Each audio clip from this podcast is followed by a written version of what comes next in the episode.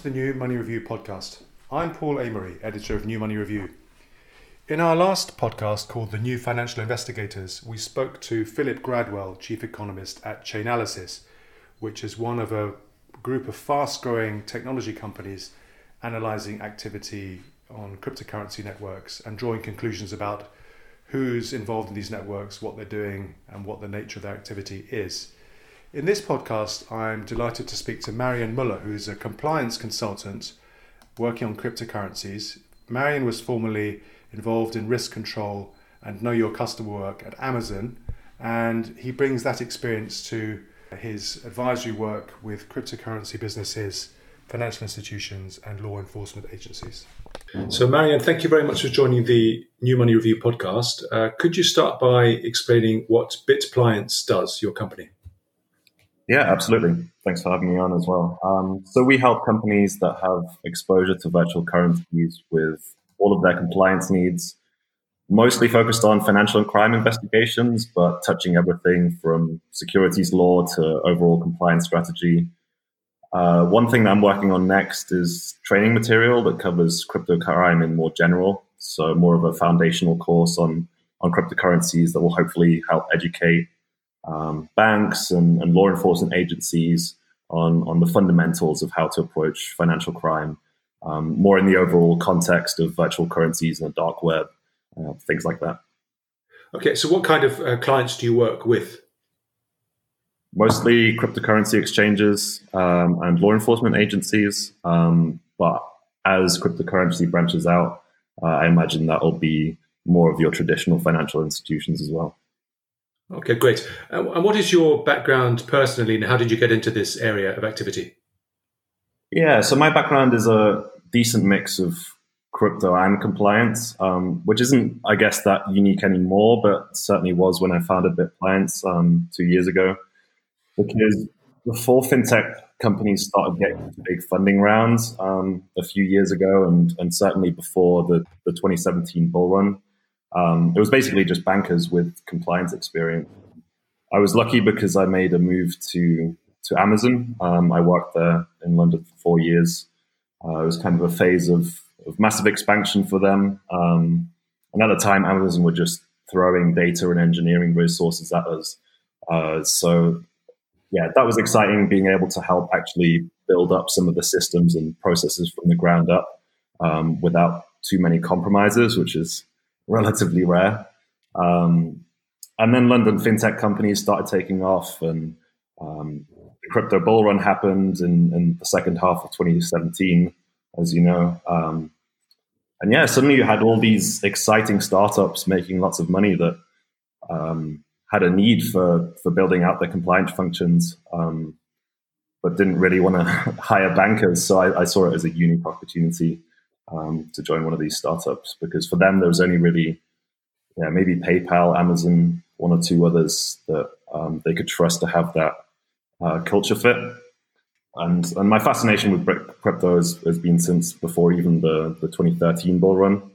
Um, yeah, started out quite deeply involved in in some online communities um, around Bitcoin and Dogecoin back in the day.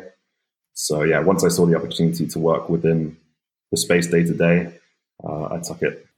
Marian, what would you say is the impact of the FATF travel rule on the cryptocurrency market? It's due to come into force in June 2020, and it places an onus on service providers in virtual assets to keep track of who they're dealing with. Yeah, there's not much of an impact yet. Um, it will impact exchanges the most, but we're not really seeing enforcement actions at the moment because most of the major exchanges are working with FATF on that. Um, but yeah, obviously the effect of that, I think we'll see a move more towards non-custodial wallets, um, and in my personal opinion, will will help push crime a bit further underground, so to speak. Um, because with this travel rule, it essentially requires exchanges to uh, that are sending to other regulated entities um, to essentially have a technology conversation uh, within that transaction. So if you're sending from, let's say, Coinbase to Bitstamp, um, Coinbase will have to confirm that that is a Bitstamp account and make sure that that is the same owner of that wallet. So while in the short term it might help reduce scams and things like this, it'll be a big lift for exchanges, both on a um, technological level, but also raises some issues kind of on a on a regulatory level and on a crime level. So, how are cryptocurrency exchanges complying with the travel rule or intending to comply? Yeah, it's difficult. Um, I don't think anyone's compliant so far. Um, from what I'm seeing, nobody really wants to adopt one of the solutions that um, external service providers are, are, touting. So, like a lot of these blockchain monitoring companies are, uh, are saying that they found the solution to the travel rule. Everyone wants to be the solution to the travel rule, um, but implementing one of these would set a bad precedent. So what we're seeing uh, is is some of the major exchanges beginning to work together to try and build their own solution. Um, but obviously, there's a lot of technical challenges that come with that. Um, the earliest that I've seen so far is is Coinbase. They've implemented an early version, and there was another exchange I used recently where you have a similar system. There's kind of a drop down menu now when you're withdrawing your funds. Uh, so you select if you're sending funds to another exchange and, and whether the wallet belongs to you. So I think we'll see an expansion of, of some information similar to that, but it doesn't have the functionality yet of communicating with the exchange and it doesn't meet the, the FinCEN guidance. Um, and so, yes, I think we're still quite a way. Could you talk, uh, Marian, more broadly about what the potential problems are uh, with applying compliance approaches from the traditional financial system, which I guess uh, maybe it's uh, maybe a little bit simplistic to summarize this as this is the, the, world is divided into, into good guys and bad guys, and if you're a good guy, you can use the banking system. If the bank bad guy, you, you can't. I mean, there's a seems quite a black and white, white approach.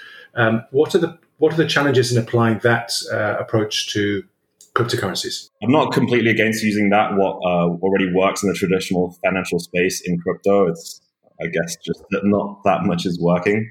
Um, and it's just a different system overall. Cryptocurrencies don't really work like traditional currencies or markets. Um, a completely different ethos as well, where you kind of have this open, borderless, 24 uh, 7 currency and markets. So traditional banking and market regulations just don't really make sense. And this ties in with the travel rule as well. So people will essentially always find workarounds, and um, the travel rule is quite basic in that sense. So all it needs is a non-custodial wallet as a hop in between. So I'm kind of pessimistic about the actual effectiveness in in fighting financial crime. Uh, so as I touched on upon before, it, it, might reduce scams in the short term. So like a lot of these scams that we're seeing um, in terms of investment scams, where people are acting as brokers on other people's behalf, often elderly people are targets or vulnerable people, uh, and then sent to another exchange which maybe doesn't have the same KYC requirements, and then and then cashed out. So things like that, you might see a reduction in, in the short term. Um, but yeah, these we're talking about technology companies, right? So exchanges are already building solutions to tackle this kind of fraud and, and these investment scams. So in my mind, it would make more sense to, to push for that, for there be more of a communication between regulators and exchanges to to tackle the actual issues themselves rather than pushing this narrative of um, square peg round hole old regulations onto the new technology. Um, so just, just Marian, just so I understand, um, just to com- completely clarify what you're saying. So you're you're saying that if, um, as opposed to one exchange transferring digital assets to another, you mentioned, you know, as an example, Coinbase to Bitstamp. If you put a non-custodial wallet in between the two exchanges, uh, then you basically are getting around the travel rule. That's right. Yeah. So it's it's a very basic workaround, and um, it reduces financial oversight. Right. So all a criminal then has to do is is send money to a non-custodial wallet, and then there's no opportunity for the exchange to guarantee that that uh, those funds are owned by the criminal as well. Um, so I think it is a little bit short-sighted, and I think even FinCEN at this point recognized that they underestimated the lift needed to implement it, and also the kind of workarounds, loopholes uh, that you'll see. So definitely, all the solutions at the moment are suboptimal. Um, and yeah, I'd, I'd, much rather see us actually tackling the issue of, of these scams and fraud rather than um, trying to implement the so- solution that will impact regular people and inconvenience exchanges and regular customers where the actual criminals will just find workarounds for it. So, um, from a from a, a, a, technological perspective, what, in your view, is the right way of regulating cryptocurrency? Yeah, that's a that's a big question. Um, I think it's too early to say. Uh, one thing that I would point people towards is how tech friendly the regulation um, was that the US put out under Clinton in, in the early days of the internet, and how that really led to the US being at the forefront of this new internet economy. And it's definitely the right question. I don't have any answers, but at this point, I think, like the internet, cryptocurrencies are inevitable. So there's a risk of stifling innovation. Um, and it'd be a lot more productive approaching the people that actually are creating these innovations on how to tackle regulation. Um, it would be a lot more productive and and help in ensuring that we aren't left behind. Um, but yeah, essentially, my my take is that it should be regulated like cash. Um, cash is kind of being phased out.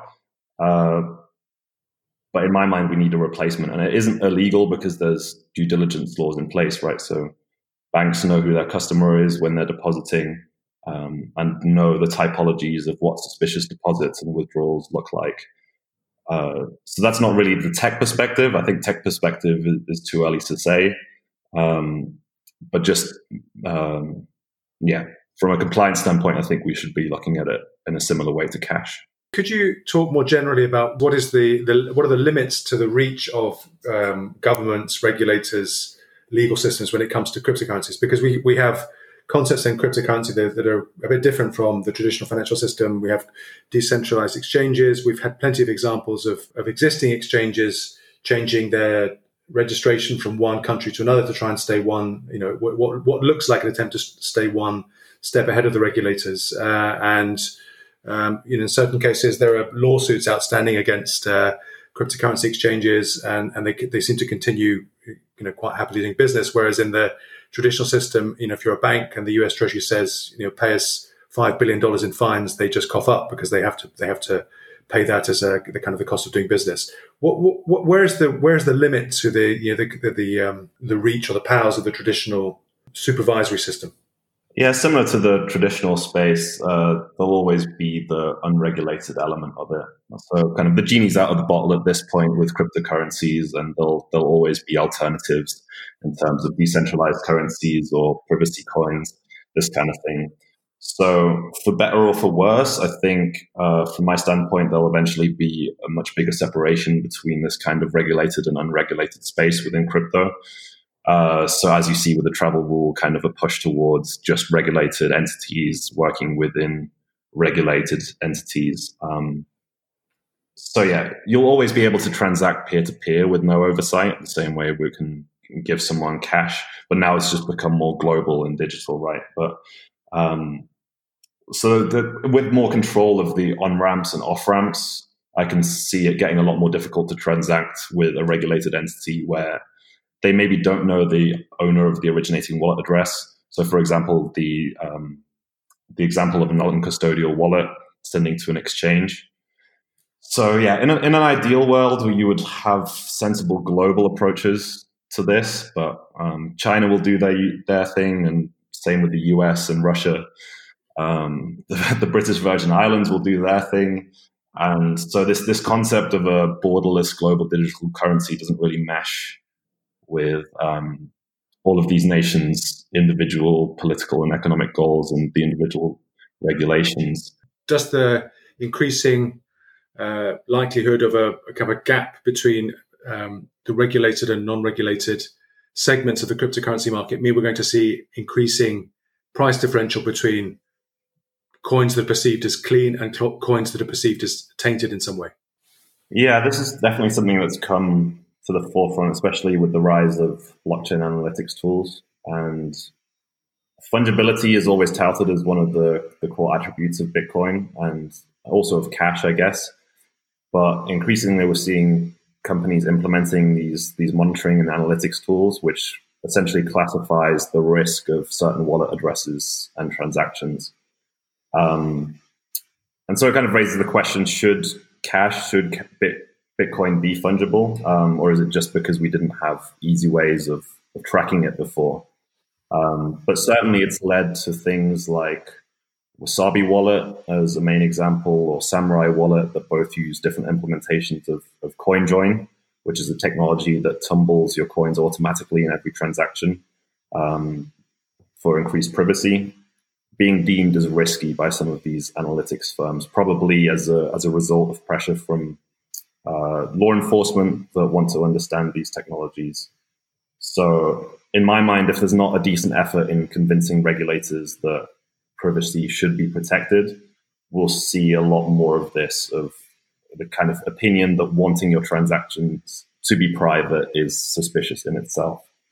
Um, and that the idea of taint kind of gets into the territory of China's social credit a bit, or um, almost Black Mirror esque world. Um, and it's actually interesting that China's move in their complete opposite direction in terms of zero financial privacy and them coming out with um, a central bank issued uh, yuan actually seems to be the thing that is pushing the US to consider privacy in their approach. Recently, uh, Jerome Powell, who's the, the Fed chairman, was discussing um, central bank issued stable coins recently, and he said that an open ledger system wouldn't work well because of the lack of privacy. Um, so yeah, there's there's that's the optimistic take.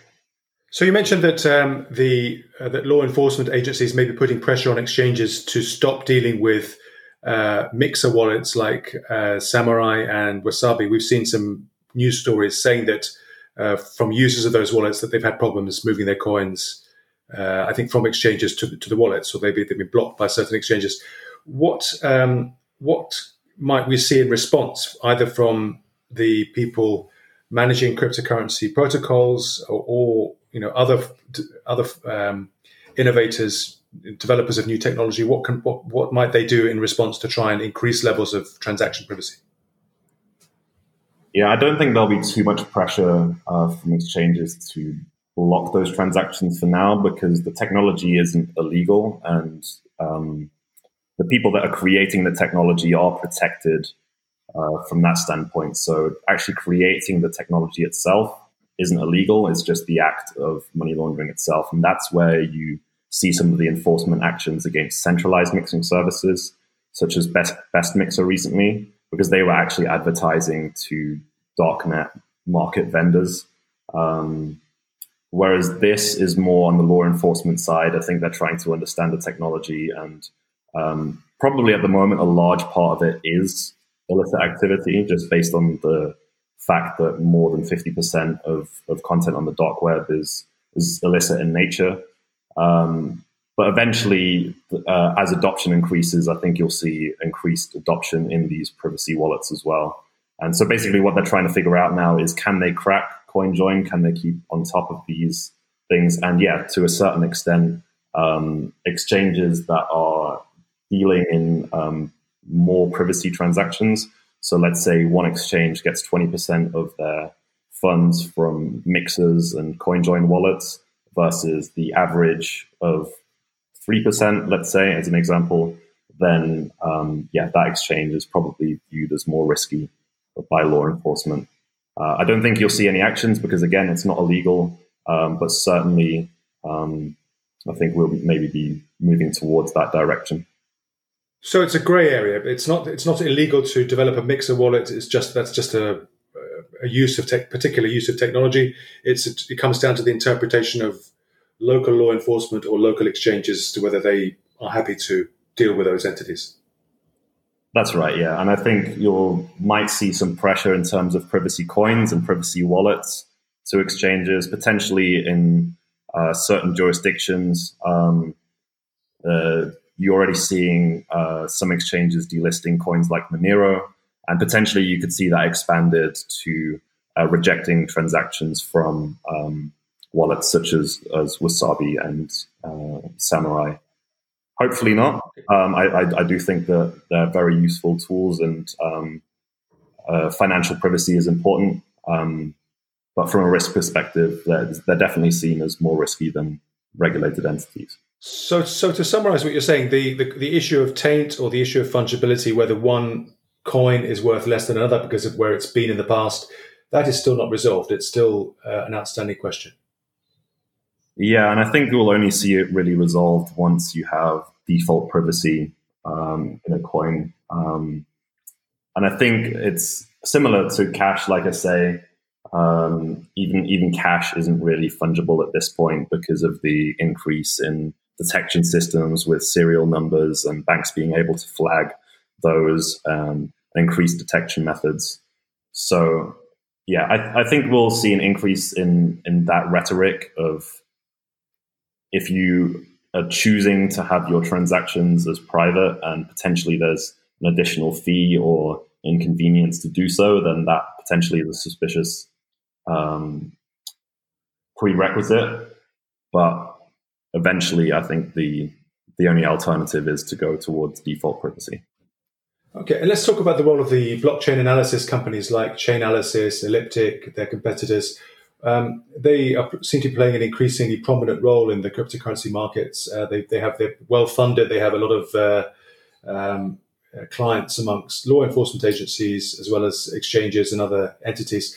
Um, in, obviously, they're, they're, what they do is designed to work, uh, you know, to throw light on what's going on in, in cryptocurrency. But how similar is what they do to the kinds of monitoring tools that exist in the traditional financial system? Yeah, really good question. Um, I think it's different in the fact that the traditional system has so many loopholes and offshore jurisdictions offering financial secrecy. Uh, in previous work that I did, pretty much any money trail that I was chasing down would end up with a, a trust fund in the British Virgin Islands or something, uh, with a local nominee director and and no information on beneficial owners because of the financial secrecy. So, in that sense, being able to view a public ledger of transactions is a law enforcement dream by comparison but if if cryptocurrency is in its early days, then then so is blockchain analytics. But again, I mean, criminals will always be one step ahead. So, so what you're saying is that the nature of cryptocurrency blockchains, the transparency of transaction histories, if it were used in the right way, it could actually be you know beneficial to society because you know everybody would be uh, kind of you know, notwithstanding people's requirements for personal privacy, this actually could be a you know a public uh, tool because it would show everybody what everybody's been doing. Uh, whereas in the traditional financial system, uh, often you run into a dead end when you're looking for money trails. Right. Exactly. Um, if nobody was exempt, of course, so you'd have to look at it in perspective. It's all hypothetical. Cryptocurrency is still pretty much an experiment. Um, but if it gains adoption, then yeah, we'll see more advanced analytics tools, but you'll still have the regulatory gaps. So basically, when it comes to the technology itself, I hear two very opposing opinions, and one's obviously coming from the law enforcement side and the companies that are creating these technologies, which is that it's adding a layer of trust. You can kind of get an idea of who you're transacting with, and it helps catch criminals. Um, and the other side is is the more libertarian crypto take, um, like Andreas Antonopoulos, for example, who you had in your podcast, I think, who's very against um, uh, this and kind of sees it as dystopian and evil. Um, so it's a bit more nuanced than that. There's, there's now no doubt that these firms have been useful in law enforcement work, and there's a lot of criminals in jail because of how far we've come in recent years in terms of analytics. Um, one example that I always use is um, this child porn ring on the darknet uh, called Welcome to Video. Uh, I think it was about 40 arrests that were made. So obviously, it's a good thing to have less child exploiters out in the world. Um, but even there, that work was retroactive. So most of the transactions were 2015, 2016, uh, before people realized how public the transactions is and how there's you know this public historical record of transactions. And so since then we've we've seen typologies involved uh, uh, evolve I should say.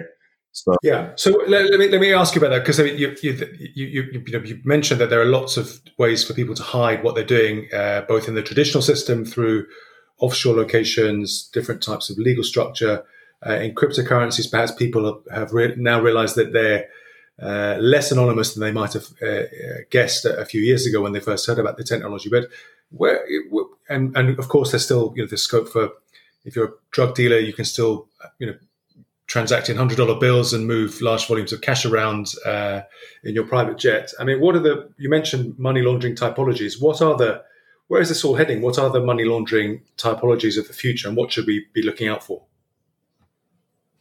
Yeah, so I think we'll definitely see an expansion of privacy coins and, and privacy coins being used in um, illegal activity. So at the moment, it's a very small percentage of illicit activity because there's so little adoption that just using the technology by itself is already risky. It's far more easy to uh, just use cash, and cash is still the best privacy coin out there. Um, but as the technology develops, I think yeah, you'll definitely see an increase in that. Um, things like Monero with their ring signatures, uh, that'll see an increased use because essentially you have all the features of of cash, kind of the anonymity, um, but you don't no longer need to put it in a suitcase and go on a private jet. Uh, you just need a few clicks of the mouse, and it achieves the same result. Um, you see an increase already in in North Korea mining Monero. So yeah, it's it's always a balance between um, these money laundering typologies and general financial privacy, right? Uh, so I think the the alternative is um, a mix between the two. Something like Schnorr signatures, or which is a Bitcoin in improvement uh, proposal that was was recently put through. Which, if it get, gets implemented, it'll increase privacy on chain on on the Bitcoin blockchain. Um, in terms of privacy coins, there's the Liquid network by Blockstream, uh, where you can use Tetheron, which is USDT, the stablecoin from uh, Bitfinex. Uh, and so that hides the transaction amount. So it doesn't hide the addresses, but it hides the transaction amount. So you're less likely to be targeted based on the amounts that you're sending. Um, and yeah, there's a few other interesting projects out there. Um, that are kind of looking at, at those kind of solutions. And eventually, I think, yeah, it will have to be a balance of the two. And, and, and more broadly, do you think um, cryptocurrencies get a fair rap when it comes to the way they're portrayed in the mainstream press? I mean, you, have pointed out that there are plenty of avenues for uh, hiding illicitly earned money in the traditional financial system, and argue there's arguably there's a growth in secrecy jurisdictions uh, in certain parts of the world. But I mean, whereas cryptocurrencies, by their name, kind of give you the impression of being something a bit secretive. Um, do you think there's a level playing field, or we still, or are we still far from that? Cryptocurrencies are still such a small um, drop in the ocean compared to the traditional money system. So when you're looking at, a crime as well, it's also a similarly small percentage. Most of it is just speculation at the moment in terms of the price movements and uh, the, the volume that we're seeing in terms of transactions. So it's too early to say which one will get adopted and what the future money laundering typologies will look like. But yeah, I think it's an inevitability that we're moving towards um, virtual currencies and digital assets so it's good to kind of get a technological approach early on um, so that criminals don't get too much of a head start. Uh, and again, things like sensible regulation of privacy coins, of um, of stable coins with with privacy models. Um, there's there's a few other interesting applications of that out there. Um, forks of Monero that have uh, USD uh, backed equivalents. Um, obviously, things like Libra and uh, Circle and Coinbase's collaboration on the Centre Consortium um, that are potentially bringing out a basket of currencies. Um, so that I think will be the more interesting applications and the stuff that is more likely to be adopted by the general public, uh, where it's stable currencies that are a reasonable hedge against the traditional financial system. Okay, um, and we, we started off by talking about the um, the travel rule, and you mentioned that uh, it's it's still quite unclear how um, virtual asset service providers are going to be complying with that. Uh, what other you know, key legal or regulatory or tech questions are we facing in 2020? What are you, you know, what are you keeping your eye on so we can also pay attention? Yeah, there's a, there's a few things that I'm looking at. Um, from my personal interest, it's uh, basket currencies and um, privacy coin implementations of uh, stable coins. Um, so things like uh, zero knowledge DAI. Um, there's a thing called Aztec Pro- Protocol, which is looking at that. So um, the protocol of, of Zcash, which is another privacy coin, on DAI, which is a stable coin backed by uh, Ethereum. Um, Haven, which is a, a similar project. Um, in terms of compliance and, and, tech, you'll see a continuation of trying to figure out the travel rule. It'll be interesting to see where that goes and whether FinCEN makes any concessions. Um, another big one is is the implementation of the fifth animal uh, uh, fifth AMLD in Europe uh, and how the different jurisdictions are, are figuring that one out. Um, and the other interesting discussion is, yeah, central bank issued stablecoins. I think more and more governments will be looking at uh, what they can do to get ahead in that space, uh, to not get left behind with um, China and um, Russia recently authorized one as well. Um, so yeah, that's that's the key question that I'm I'm looking at is these kind of central bank issued stablecoins and basket currencies from private companies. Yeah, great. Um, Marian, thank you very much for your time. It's been a very interesting chat. Yeah, thanks for having me on. Uh, your podcast is a, a, really good resource and had many speakers on, so I'm glad to have been a part of it. Thank you very much.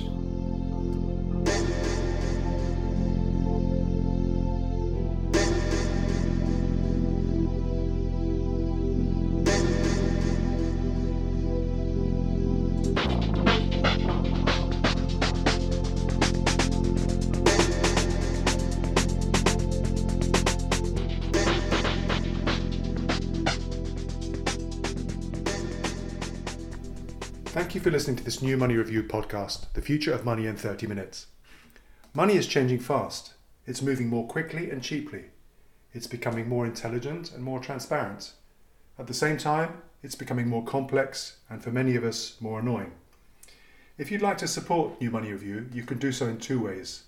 On the right hand side of our homepage, newmoneyreview.com, you can find a link to our Patreon account, P A T R E O N forward slash New Money Review there you can make a regular payment to support us. Or if you'd like to make a donation in cryptocurrency, you can find our Bitcoin and Ethereum addresses also on the right hand side of our homepage.